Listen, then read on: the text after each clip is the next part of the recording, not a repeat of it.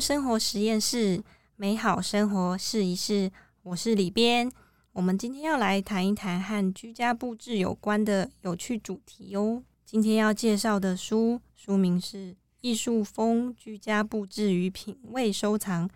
这本书的作者是两位很可爱的法国女生，她们是一间位于巴黎的新生代艺廊创办人。在这本书中，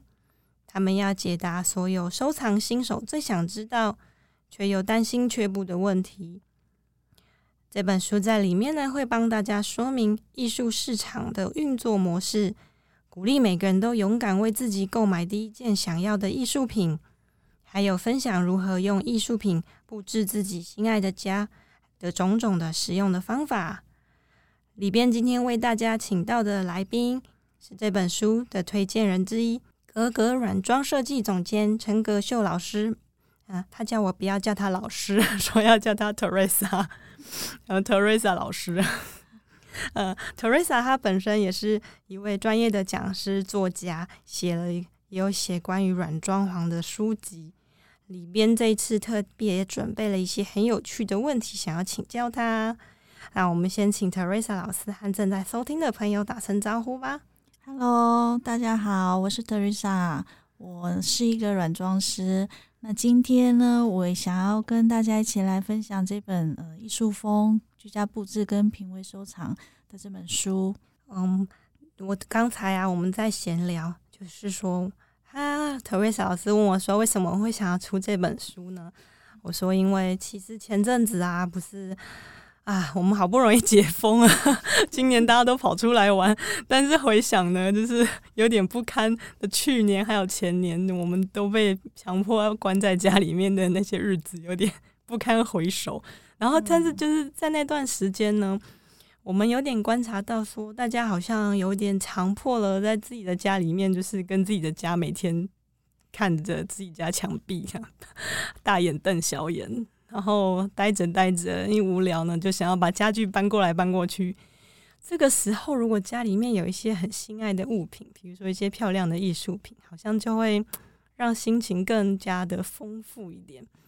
然后我们看到这本书的时候，就想说：“哎，对呀，其实呢。”以前我们会觉得说，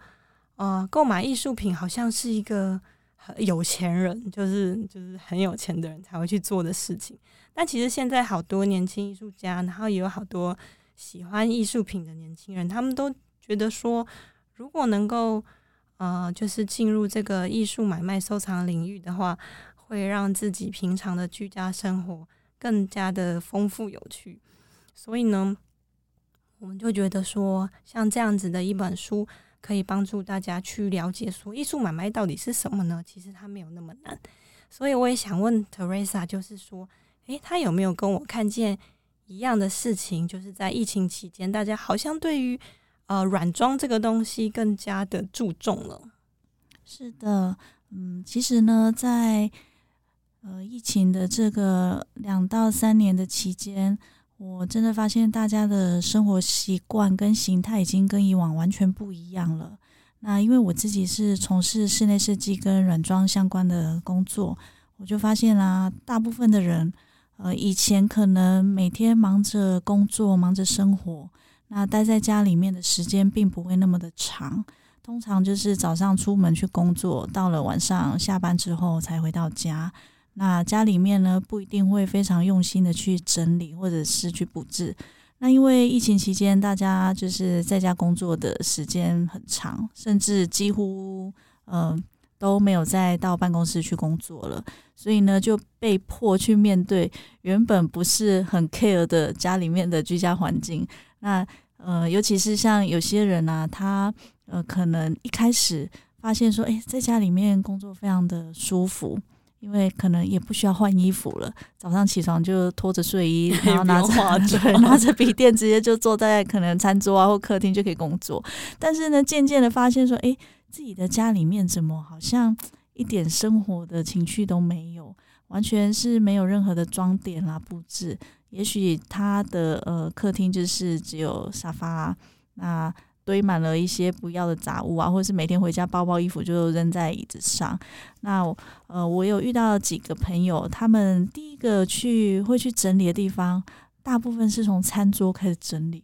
那我就很好奇说，诶，为什么呢？原来是因为大家呃工作的时候几乎都是在餐桌上来做的。可能就是在上面处理一些公事啊，然后呃用笔电啊，或者是跟客户那个线上开会等等的。所以呢，原本可能很杂乱的餐桌，开始慢慢的去把它收拾干净。真的，我至少会换个桌巾，不然那个早 早餐小朋友吃的面包屑都吸到我的电脑里。没错，真 的，因因为它的使用频率很高。那后来就开始有人会在桌上可能摆个小的东西啊，小的摆饰，或者是小小的一盆呃多肉植物等等的。那呃，桌面整理干净了之后呢，发现诶，周遭的环境好像跟这个桌子不太搭，就慢慢的这样从呃桌餐桌这个区域慢慢往外扩散，然后到客厅到房间，开始去整理出属于自己喜欢的一个风格，还有呃比较有生活感的一个室内的空间。那也有很多朋友问我说，诶，家里面到底要怎么布置哦？那我都会推荐他们，因为。大部分的家里面家具啊、灯啦这些东西，其实基本上都有了。那我觉得比较欠缺的，大概就是有一点点艺术的成分，所以我都会推坑他们哦。你可以在墙上挂一幅画啊，或者是诶不一定要挂画，你也可以挂一些像摄影啊、照片等等的东西。因为我们的墙壁上基本上都会是留白的比较多。一般的居家空间，所以呢，就有同呃，就有一些同事啊、朋友们开始被我推坑。那呃，不一定是入门很昂贵的艺术品，有时候可能是一些装饰画或者是海报等等的。那我觉得都是一个很不错的方式。那呃，也因为这样子的一个契机呢，我觉得呃，让。这个艺术的这个市场啊，在疫情这两年开始有一点点爆炸性的成长哦，尤其在国内，呃，跟艺术相关的，不管是展览啦，或者是艺术博览会，呃，每年参与的人数都越来越多，这是我在疫情这两年看到的最大的不同的一个变化。那我们会很好奇，平常。呃，如果是买个盆栽，我们都很知道可以去哪里买。对，但是如果要买一个作品的话，像我就会想一下，呃，我要买，我要去哪里看看到底有没有所谓我自己会喜欢的风格的艺术品。那书里面其实有提到说，你要跟艺术品就是接触最简单的方法就是走进艺廊，然后当然也还有艺术品拍卖市场，但是。它跟我们这次要讲的那个距离好像又有点遥远。书里面虽然有稍微提到一下艺术品拍卖市场，但是其实它最主要的还是鼓励我们说，可以多多去你家附近的呃艺廊。其实你只要稍微搜寻一下，就发现其实应该应该很多城市里面都是有大大小小的艺廊。然后这些艺廊他们平常都会呃跟一些年轻的艺术家合作，然后进行一些不错的。交流跟展示，可以多去逛逛这些艺廊，这样子。那嗯，不知道 Teresa 在建议客户去找艺术品的时候，都会呃推荐他们怎么开始呢？OK，呃，那就如书中所提到的，其实如果想要接触艺术品，最方便也是最安全的方式，就是去逛艺廊。那艺廊呢，它通常会有一些自己旗下代理的一些艺术家，那我们可以确定在伊朗里面不会买到假的东西。就好比说，诶，你今天想要入手一个你人生中第一个名牌包，相信你也会走入呃精品店，对，去精品店买，不会去什么市场啊，或者是 很奇怪的地方。那当然，网络上也有很多呃线上艺廊，但是呢，在网站上买东西。多多少少会需要更高的警觉性，就像你比较信任的还是实体店面。那如果说今天叫你上网买一个名牌包，你也会担心被骗。所以呢，呃，除了逛一郎之外，在每年的呃呃那个。展览馆，我们也可以看到，就是集合全部国内的很棒的艺廊，他们所一起举办的艺博会，这也是一个认识艺术品的好方法。那大型的艺术博览会呢，在台北通常会在南港展览馆或者是世贸来举办。那我觉得这些展览真的非常值得去逛，因为呃，比方说北中南，假设有两百家艺廊好了。我们很难去呃一间一间的慢慢把它逛完嘛。那去艺博会的好处就是，你可以一次看到这两百家艺廊，他们把自己旗下最棒的作品全部带到现场，你就可以一口气逛完，然后认识很多的艺术家、艺术作品。那再来就是，呃，现在的网络资讯其实也很多。我们可以上网多多去浏览现在的一些艺术家的自己所经营的那个社群媒体，可以直接看到他呃可能创作的过程啊，或者是他的作品，来找到属于自己比较喜欢的风格。所以我觉得呃，不管是艺廊、艺博会或是网络，都是一个不错的认识艺术的好方式。我觉得艺术品这件东西真的是超级超级个人的。我觉得对，就是像我们在聊的，要最重点就是要找到书里面一直说，当你看到喜欢的艺术品的时候，会很像恋爱的感觉。没错，没错，我真的就是会魂牵梦萦，就是 你看到它，你就会觉得这个东西好好看哦，然后会想要一直盯着它看，然后也也虽然你说不上为什么，但是就是这种对美美的渴望，其实是我们每个人天生的。然后我就很想要那个趁这个机会，请 Teresa 分享一下，那他自己个人最喜欢的，就是你自己个人最喜欢的艺术类型。目前啦，因为我觉得这可能会变。我觉得目前有对，其实艺术这个东西真的非常主观。一幅画，呃，比方说毕卡索的画，它很贵，大家也知道它很有名，但是不见得每个人都喜欢它。有的人非常爱它，那有些人也觉得没有感觉。那我觉得，呃，就像。呃，刚刚里边讲的，看到喜欢的艺术品，那种感觉就像一见钟情的那种火花一样。呃，有些人可能今天在逛街的时候，突然看到了某一双鞋子，觉得哇，我好喜欢哦，超爱它，一定要把它买回家。大概就是这种感觉。那呃，艺术品呢，我觉得在挑选的时候，不用去在意别人的眼光，因为它就是一个非常个人的东西。它是属于一个呃，属于自己的收藏，所以呢，当我们看到自己喜欢的那个作品，如果在你的能力许可之下，我觉得就不用犹豫太多了，就是看对眼了就 OK 了。我们不要去想说，诶，这个艺术品我们是要拿来投资的啊，或者是希望它可以增值啊，这些我觉得都是附加的价值。重点在于这个艺术品呢，它可以带你带给你心灵上的那种滋润。你拥有它，也觉得很快乐。那把它放在家里，每天看着它，也觉得很开心。这样子的艺术品，就是真正属于自己的一个艺术品。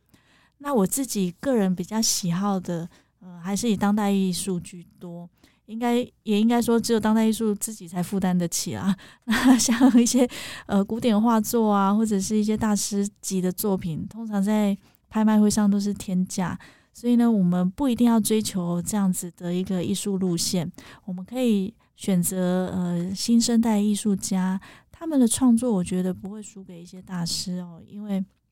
呃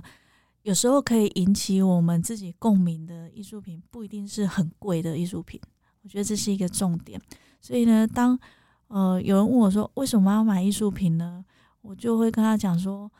你今天早上起床。看到一片空白的墙壁，跟你今天早上起床看到上面挂着一幅你很喜欢的画，那个一整天的心情是完全不同的。所以呢，我自己也很会推坑朋友，呃，就是来认识艺术，然后进而去呃参与这个艺术的这个市场。那我觉得，呃，室内的布置啊，除了我常常在软装上做的一些摆饰品啊、花艺、植栽等等的，如果说有艺术的这个元素，把它加到室内里面，那个空间的整个感觉跟氛围是完全不一样的。大家可以尝试看看。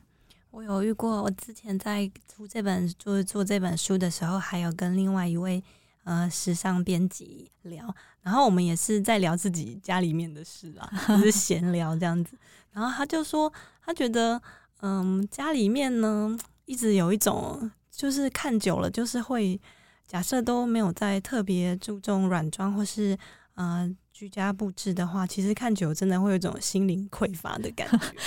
然后我就说，对啊，可是就每天都觉得心很累啊，不知道怎么办。他就说，其实其实他说，就像书里面讲的，如果有看到喜欢的，比如说喜欢的画，或是啊，喜欢的雕塑，然后你就是你就是把它买回家，然后你买回家，你就必须要有一个地方放它，然后你有个地方来展示它之后，因为你觉得它很美，所以你肯定不会让它的环境就是很丑，所以你就只好把它放它的那个附近整理一下。然后一旦呢，你做了这件事之后，你每天就看着那一块空间。就开始会觉得家里面 其他的地方跟那块空间不太搭嘎，没错没错，然后就会开始把家里面其他地方也整理起来，这样子。对它，它可以改变我们的生活习惯，因为通常艺术品这个东西，它跟摆饰不太一样，就是它有一个很特别的灵魂，所以我在自己呃。我设计的空间里面，我都会把艺术品这个元素带进去。那不论是大的或小的，有时候也许只是一个小小的摆件，那一个小雕塑，它就可以帮这个空间带来一个不一样的灵感。而且呢，在里面生活的人呢，也许会因为它而做了一些改变。也许他原本很凌乱的一个书架，因为这个小小的摆饰呢，让他去把整个书架全部重新整理。那变得非常的整齐，非常的漂亮。那也有可能因为了呃家里多了一个小小艺术品了啦那他就把家里面原本看了很久很腻的，或者是已经被太阳晒到褪色的窗帘，就把它换掉了。所所以我觉得呃这是一个生活上的呃滋润吧。艺术品对我来说，比较像是有点像是去吃。好吃的东西是一种犒赏，然后是买很美的物品给自己，也是其实是一种，也是一种犒赏。然后你每天看到它，就觉得对我就是一个对自己很好的人，就会打起精神来。真的要 对自己好一点哦！现在大家生活的步调都这么快，那可以停下来，静静的去欣赏一幅画或者是一个作品，我觉得都是一个很奢侈的享受。Teresa 说她很会推坑。所以我就很好奇，说我们现在出了这本好看的书，如果接下来呢，还有客户对于就是购买艺术品跟怎么把艺术品布置在家里面这个主题有兴趣的话，Teresa 会不会推坑他这本书呢？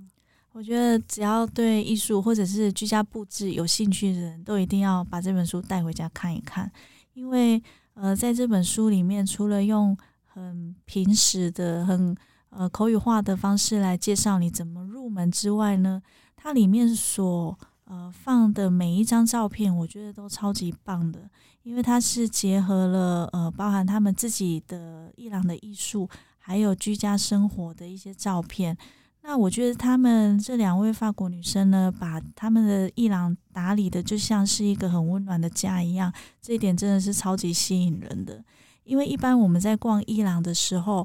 往往走进去就是一个空荡荡、白白的空间。那看着墙上挂的那几幅画，完全不知道该怎么办。想着把它买回家，我也不知道要放哪里。那呃，以他们这个一郎来说呢，它有客厅的空间，也有卧室的空间，甚至还有一些厨房啊，或者是玄关。它每一个角落都把它布置的像是自己的家一样。所以呢，搭配了它呃，不管是摄影啊，或者是雕塑。把它放置在这个呃空间的每一个角落，就觉得说哇，好有生活感哦！我也希望我的家里面可以布置的这么美。所以呢，呃，我们可以把艺术品当成是居家布置的一部分。那在这本书里面就会介绍到很多一些很不错的小方法，比如说你要把大件的作品呢挂在什么地方啊？那把比较小的作品可以放置在什么地方？他都把它写的非常清楚。所以这本书真的是超级值得推荐。它里面居然还有讲到，我看的时候觉得超有趣的，因为很多人其实对自己家每一面墙是什么材质不是太清楚，然后还教你说，呃，多重的呃，可能要去看看自己家里面是哪一种墙，因为假设是轻隔间，可能就无法承重太大幅的话，所以他就教你说，你可以先稍微就是在你要。钉钉子的地方就是弄一点点削削下来，但是你观察一下那个材质，大概就可以知道说哦，这这原来我们家这面是水泥，或者是我们家这一面是砖墙，或是啊它是那个细酸盖板，可能不能挂画，这样就是超超级实用的。对它，它里面有一个章节就是教你怎么挂画，然后认识你家里面墙壁的材质。那这这个对我们室内设计来讲就非常重要，因为呃有时候我们会遇到。一些建筑物的室内隔间全部都是用轻隔间墙，就是细酸盖板做的。那像这样子的墙壁呢，它是不能挂钉子的，因为会挂不住。所以呢，我们就会建议客户用呃雕花轨道来做。那雕花轨道因为它是锁在天花板上，所以就比较不会有这个问题。那再来就是呃室内的隔间墙啊，有时候会是混凝土。比方说，一般我们的住家，只要是厕所的那面墙，它就一定都是混凝土或者是清水混凝土做的。那像这样子的墙壁，就要用特殊的挂件来挂。那所以呢，我觉得除了认识艺术品啊，进而买呃买把艺术品买回家之后，你还要学会怎么样去把它安置好，这也是很重要的。那有时候呢。你想把它挂在某一面墙上，结果回家发现，哎，这面墙没办法挂，这样子就会有问题了。所以在呃冲动买回家之前呢，还是要稍微先做一点功课。那这个功课呢，就可以从书里面很完整的看到，作者都把它写的非常的清楚。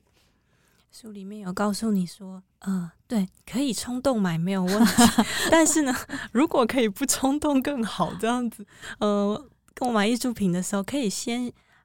呃，可以先想好它要挂在哪里，然后但是也可以先买回去之后再决定它要挂在哪里。那你但是里面有一些超实用的技巧，比如说，嗯，现在你其实可以透过一些软体模拟的方式，然后去把你很想要买的那个艺术品先用那个模拟图模拟出来，就是挂在家里面的样子。这样子你就可以预先去判断说，哦，这个尺寸可能其实放进来之后。感觉跟我在伊朗看到他可能会有点不一样，就是种种这一种，其实会教大家怎么样可以，应该是说不要走冤枉路嘛，就是减少一点冤枉路的这种实用的小撇步。那不知道 Teresa 看这本书的时候，还有没有什么特别印象深刻的部分？OK，其实他讲的很没有错，因为我们常常都会冲动消费。那像我自己就有经验啊，看到一件衣服觉得哇超美，然后买回家之后发现哇完了，没有任何的东西可以跟它搭配，也不知道配什么鞋子，也没有也没有也没有适合的包包。结果那件衣服美美的，然后就一直挂在衣橱里都没有穿。那我们也很怕会呃艺术品会遇到这样子的情况，尤其呢在呃。摆件里面艺术的价值或者是它的价格通常会比较高一些，所以呢，在你把艺术品带回家之前啦，如果可以先做好功课的话，我觉得会呃减少很多包含是后悔啊，或者是 花冤枉钱的这样子的呃情况发生哦。那像我自己在规划呃空间的时候，我都会把艺术品把它建议给我的客人。那我会用呃类似像合成的方式，就好像我们室内设计都会画三 D 图。那我的软装搭配呢，我也会用这样的效果图。我会把呃，比方说我今天要帮他规划这边挂一幅画，旁边放一个雕塑，那我就会把这两个东西合成到他的室内里面，让他去看看说，诶，摆起来的感觉，未来完成的模样会是什么什么样子。那我觉得这个效果其实都还蛮不错的。那现在的很多艺廊呢，他们也都会帮呃客户做这样子的服务，所以呢不用担心说，哎，你买了这幅画回家挂上去会很丑，或者是很不适不适合啊，不协调，就可以避免这样的情况发生。你有没有遇过是可能他已经有一幅他很就是很珍藏的艺术品，然后他在软装的时候特别想要。用软装来搭配它，有没有遇过这种要求？哦，其实还蛮多的，真的。因为很多藏家呢，他们都没有想太多。一开始他们买画就是看到喜欢就买，那呃，基本上只要买了一件，你就会继续买下去。冲动之下，只好透过软装来搭。那他们就会，配合他就会把他的收藏呢全部秀给我看，那问我有没有适合的。可以放在他的家里面，然后室内空间。那如果说是刚好遇到他们有买新的房子的时候，我就会用呃艺术的角度去帮他规划。比方说客厅呢，我会先预留一面墙，之后就是要挂那幅画的。那再从这幅画为中心去挑选他的沙发啊、家具啊，或者是灯饰等等的，也有用这样的方式在做室内的。那也有人呢是就是整个家已经完成了，可是呢他的艺术品太多了，他不知道要怎么样去挂，我就会帮他从里面挑选几个我觉得适合的，那或者是呢建议他可以根据季节啊或者是心情来做一些更换，我觉得这都是不错的方式，因为呃艺术品这个东西呢它是可以。我觉得可以使用一辈子的，哦甚至有很多国外的呃一些百年老宅啊，或者是一些贵族，他们家里面的艺术品呢，都是用继承的，就是一代一代这样继承下来。所以呢，我认为这个东西呢，它不仅仅是我们个人的收藏，未来呢也是可以传承给其他家人的很棒的一些呃摆设跟呃收藏品。嗯。如果我们已经进入了开始必须要有一些啊东西挂不起来要收起来的这种地步的时候，书里面其实在最后也有讲一些保存艺术品的方法，也最简单要注意的事情。然后另外就是说，其实我们讲到艺术品，还是会难免想到将关于保值的问题。那书里面也有呃讲到说，假设你真的购买了艺术品之后，有一些。关于他的资料是要留起来的，那要有哪些资料是必须留起来的？那将来这个东西可能在传承，或是有一天你想要换换口味，你要把它卖掉的时候，是很呃是都是很重要的这样子。啊，书里面都有这些很具体的讯息。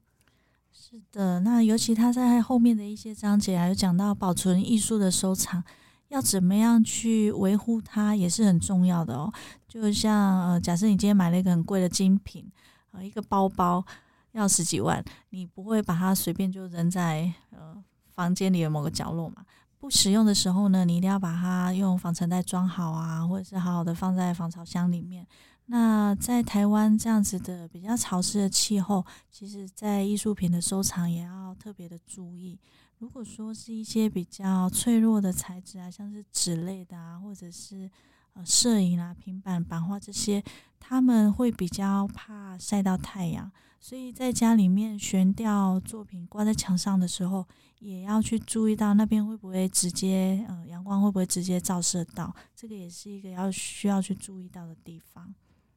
如果说我们尚未认识艺术，或者是你准备好想要去认识艺术，我觉得这个当代艺博会是一个非常好的入门方式。你只要用一张电影票的价格买一张票进去的，就可以看遍整个全台湾所有最棒的艺廊。而且呢，不仅仅是在呃局限在台湾地区，还会有其他亚洲地区的也是很棒的当代艺廊呢，会一起来参展。那我们就可以在展场上看到许多呃，不管是新生代的啊，或者是年轻的艺术家的创作，甚至也有很多像我们这本书的呃新生代艺廊，他们都会很热情的跟你介绍艺术家的背景，还有他们的创作过程啊，或者是创作理念。你可以在展场上找到属于你自己喜欢的风格，或者是。呃，有时候运气好的话，还可以在现场遇到艺术家，直接跟他零距离的去呃认识，而且可以直接问他为什么会做这样子的创作。